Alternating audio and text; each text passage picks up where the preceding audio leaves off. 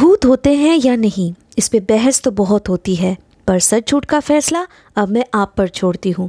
तो स्वागत है आपका घोस्ट स्टोरीज इन हिंदी में, जहाँ मैं हूँ आपकी होस्ट विदिशा, और अब से हर हफ़्ते शुक्रवार को आप मुझे सुन पाएँगे एक्सक्लूसिवली ऑन स्पॉटिफाई आज ही घोस्ट स्टोरीज इन हिंदी को स्पॉटिफाई पे फॉलो करें और बेल आइकन को दबाना ना भूलें, जिससे मेरी हर कहानी आप सुन सकेंगे सबसे पहले। तन्मय पहली बार अपने परिवार से दूर होते हुए बहुत दुखी था। पापा के गुजरने के बाद पिछले दो साल से वो बस नौकरी के तलाश में दर बदर भटक रहा था और आखिरकार जब उसे वो नौकरी मिली तो भी वो ज़्यादा खुशी महसूस नहीं कर पा रहा था। इसकी बस एक ही वजह थी, वो ये कि उसे कभी भी पुलिस नहीं बनना था। एक इंसान चाहे कितना बड़ा मुजरिम क्यों ना हो, उसे तकलीफ़ देकर उनसे उनका जुर्म कबूल करवाने का जो तरीका पुलिस अपनाती है, उससे तन्मय को आपत्ति थी। माँ की तरफ़ देखते हुए उसने कहा, अपने सेहत का ख्याल रखना और पिंकी के फ़ीस के लिए चिंता मत करना। मैं सैलरी मिलते ही मनी ऑर्डर कर दूँगा आपको। बाकी बिल्स मैं ऑनलाइन ही पे कर दूँगा, जैसा हमेशा से करता आया हूँ। सीमा जी ने अपने एक लौते बेटे के सर पे हाथ फिरोते हुए कहा, देख बेटा, मुझे तेरी बहुत फ़िक्र हो रही। क्या तू इतनी दूर अकेले वहाँ रह पाएगा? सोच ले एक बार। अभी भी मौका है। कोई और नौकरी का बंदोबस्त हो ही जाएगा। इस तरह तू अपना मन मार के पुलिस में ज्वाइन मत कर। तन्मय ने माँ का हाथ थाम कर कहा, मैं बिल्कुल ठीक रहूँगा माँ। कभी कभी मौका मिला तो मिलने आ जाया करूँगा। आप अपना और पिंकी का ध्यान रखना। लाओ, अब मेरे लिए जो भी खाना पैक करके रखा है ना, जल्दी से ले आओ। निकलने का वक्त हो गया है। तन्मय की कही हुई आखिरी बातों ने माँ के चेहरे पर एक हल्की सी सुकून भरी मुस्कुराहट ला दी। और वो वहाँ से फ़ौरन उठकर चली गई। थोड़ी देर बाद किचन में से कुछ चीज़ें लाकर डाइनिंग टेबल पे रख के उन्होंने कहा ये रहे तेरे खाने पीने की चीज़ें। और ये पकड़ कांच की शीशी है इसे ज़रा संभाल कर ले जाना। आम का अचार है इसमें। बेसन का लड्डू भी बनाई हूँ। सबके साथ बांट कर खाना। कहाँ गया वो डब्बा? हम्म, हाँ ये रहा। स्टील का एक एयर टाइट कंटेनर जैसे ही सीमा जी ने टेबल पर रखी, उसे तुरंत उठाते हुए तन्मय बोला, बस, अब मैं इसी के सहारे तीन चार महीने काट लूँगा आराम से. ट्रॉली को खींचकर कैब से निकाला तन्मय ने, फिर उसे लेकर जाते हुए तन्मय गहरी सोच में डूबा हुआ था। कमरे की चाबी खोलकर उसने सारी खिड़कियाँ एक एक करके खोल दी।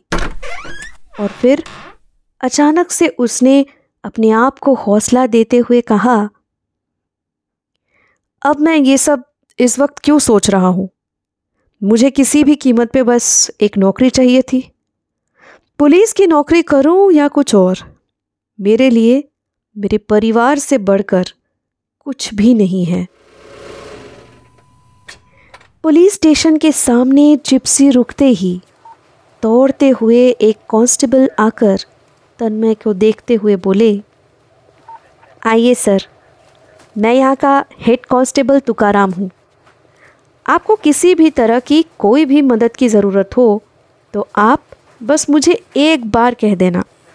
मैं इस पुलिस स्टेशन में पिछले आठ साल से हूँ। इसलिए यहाँ के रग रग से वाकिफ़ हूँ। शुक्रिया तुकाराम जी। इस पुलिस स्टेशन में आज थानेदार के हिसाब से ज्वाइन करते हुए मैं थोड़ा डरा हुआ था। ऊपर से मुझे इस प्रोफेशन का कोई तजुर्बा भी नहीं है। उम्मीद करता हूँ मैं आप सबके सादगी से इस गाँव में जुर्म का खात्मा करने में कामयाब रहूँगा। तन्मय की बातों से प्रोत्साहित होते हुए तुकाराम जी ने उसे सल्यूट किया। बाकी पुलिस स्टेशन के कर्मियों ने तालियों की बौछार से और गुलदस्ता देकर अपने पुलिस स्टेशन के नए थानेदार का स्वागत किया। आज तन्मय की ड्यूटी की पहली रात थाने में ही गुजरने वाली थी।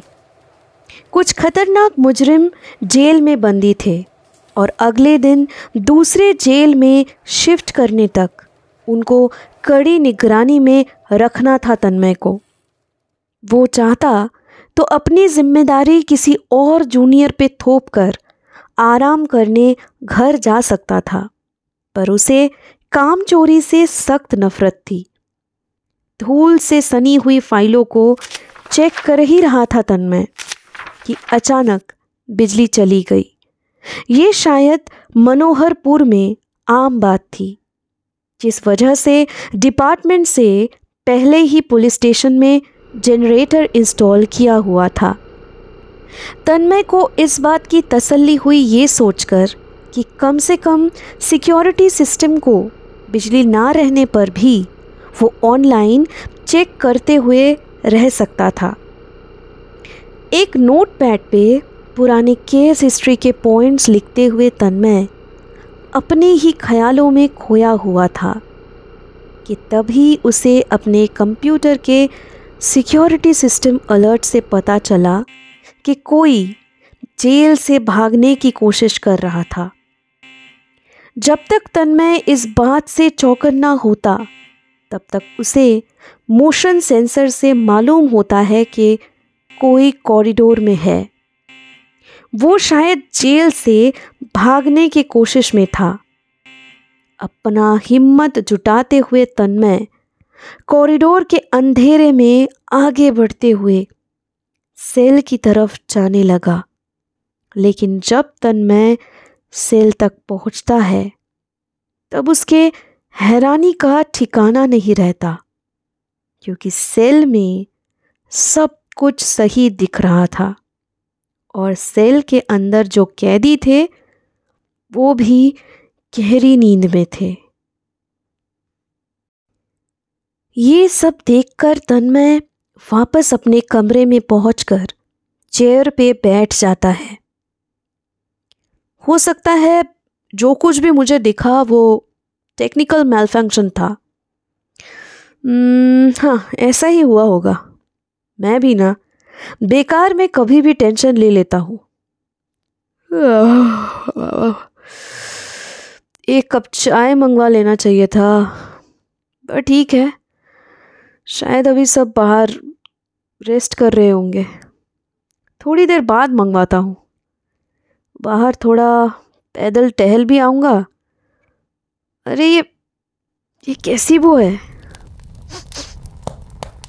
कुछ जलने की बू आ रही है। कहीं से तो पर कहाँ से कहाँ से आ रही है? इतना कहकर जैसे ही तन्मय ने उसके बाएँ तरफ़ कॉरिडोर पे नज़रें घुमाई, तभी उसे वहाँ पे कोई बैठा हुआ दिखा। धीरे धीरे उसी ओर आगे कदम बढ़ाते हुए तन्मय वापस एक बार फिर सेल के सामने पहुँच गया। तन्मय वहाँ पहुँचने पर अपने आँखों देखी पर यकीन नहीं कर पा रहा था, क्योंकि जिस कैदी को थोड़ी देर पहले उसने नींद में सोते हुए देखा था, वो उस पल यज्ञ करते हुए दिखा। तन्मय के दिमाग में कई सवाल घूम रहे थे। आखिर ये सब कुछ क्या हो रहा था? क्यों ये कैदी हवन करके इतनी रात गए कॉरिडोर में बैठे हुए साधना किए जा रहा है? उसने बिना एक भी पल गवाए उस कैदी से सीधे सीधे भारी आवाज़ में पूछा, ये सब क्या चल रहा है? ये सब आग जलाकर इतनी रात गए, आप क्या किए जा रहे हैं? आप सुन रहे हैं मेरी बात? जवाब दीजिए। किससे पूछकर ये सब कर रहे हैं आप? मैंने कहा ना, मेरे सवालों का? इससे पहले कि तन्मय कुछ और पूछता, वो कुछ देखकर अचानक से चौंक गया। दरअसल उस कैदी की चारों तरफ़ ढेर सारे सोने और चांदी के सिक्के से भरे हुए, मिट्टी के पात्र रखे हुए थे। तन्मय मानो मंत्रमुग्ध होकर, बस उन्हीं सोने चांदी के सिक्कों के चमक में खो गया था। उस कैदी ने अचानक से तेज आवाज़ में तन्मय को देखते हुए कहा, तू ये सारे सोने चांदी के सिक्के अभी ले जा सकता है, पर उसके बदले में मुझे बस तेरे खून की एक ही बूंद चाहिए। बोल, मंजूर है ये सौदा? जल्दी बता, मेरे पास वक्त बहुत कम है। बता।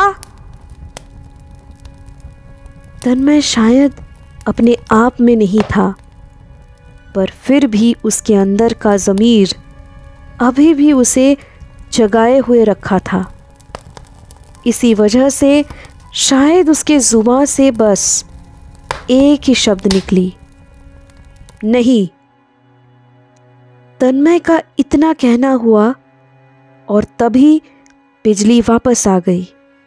पर इस बार तन्मय के डर का कोई ठिकाना नहीं रहा, जब उसने देखा कि जेल में सब कुछ वापस से ठीक वैसे ही नज़र आ रहा था। जैसा कुछ देर पहले वो देख कर जा चुका था। वो कैदी वैसे ही अभी भी गहरी नींद में सोया हुआ दिख रहा था तन्मय को। वो सोचता ही रह गया कि ऐसा कैसे मुमकिन था। अपने आप पे अब तन्मय को भरोसा नहीं हो रहा था। क्या वो खुली आँखों से सपना देख रहा था? या फिर जो भी कुछ उसने देखा वो सब कुछ एक डरावना सच था। इन सारे सवालों के कश्मकश में उलझे हुए तन्मय कब अपने कमरे में जाकर चेयर पे बैठे बैठे सो गया था, उसे ये पता भी नहीं चला। सुबह तुकाराम जी को रात की आप बीती बताते हुए तन्मय काफ़ी अजीब सा महसूस कर रहा था। उसे ऐसा लग रहा था कि हो सकता है यहाँ के लोग उसे पागल समझ बैठे। तुकाराम जी के कुछ भी कहने से पहले ही चाय परोसते हुए रिंटू बोला, साहब, आप यहाँ नए नए आए हो, इसलिए आपको कुछ नहीं पता। तुकाराम जी, आप ही बताओ इनको। कल ही बता देते तो ये थोड़े चौकन्ने रहते। यह तो अच्छा हुआ कि इनकी जान बच गई। तो कराम जी झिझकते हुए बोले, मुझे माफ़ कर दीजिए सर। रिंटू बिल्कुल सही बोल रहा। कल ही अगर आपको मैं ये कहानी दोहरा देता तो आपको इतनी परेशानियों का सामना नहीं करना होता और आपके जान को भी कोई खतरा नहीं होता। कई सालों पहले इस गाँव में एक मुस्लिम फ़कीर रहा करता था। जो काला जादू का चर्चा किया करता था। कई मासूम लोगों को उसने अपने बातों में उलझाकर उनसे ढेर सारे पैसे लूट लिए थे शायद। इतने सारे जुर्म करने के कारण उसे पकड़ लिया गया, पर किसी अनजान वजह से उसी रात इस थाने में रहते हुए उनकी मौत हो गई। उनके शरीर को इसी थाने के पीछे जो ज़मीन है वहाँ पे दफनाया गया था। उसके जमा किए गए खजाने की तलाश में लोग कई बार खतरा उठा चुके हैं, पर अब तक कोई फ़ायदा नहीं हुआ किसी को। आपसे पहले जितने भी थानेदार यहाँ आए और गए, उनको सालों से ये सब दिखता आ रहा है। कहते हैं उसे अभी भी मुक्ति नहीं मिली है। उसके जादू टोना से कईयों की तो मौत भी हो। तुकाराम जी इतना कहकर ही अचानक से रुक गए, क्योंकि उन्हें तन्मय के चेहरे का डर साफ़ साफ़ दिख रहा था। ये थी आज की पैरानॉर्मल कहानी। आई होप आपको ये पसंद आई होगी। घो स्टोरीज इन हिंदी को स्पॉटिफाई पे फॉलो करते वक्त बेल आइकन को दबाना ना भूलें, जिससे मेरी हर कहानी आप सुन सकेंगे सबसे पहले। अब से हफ़्ते के हर शुक्रवार को मैं आपके लिए लाऊँगी ऐसी कहानियाँ, जो आपके डर के परिभाषा को बदल के रख देगी।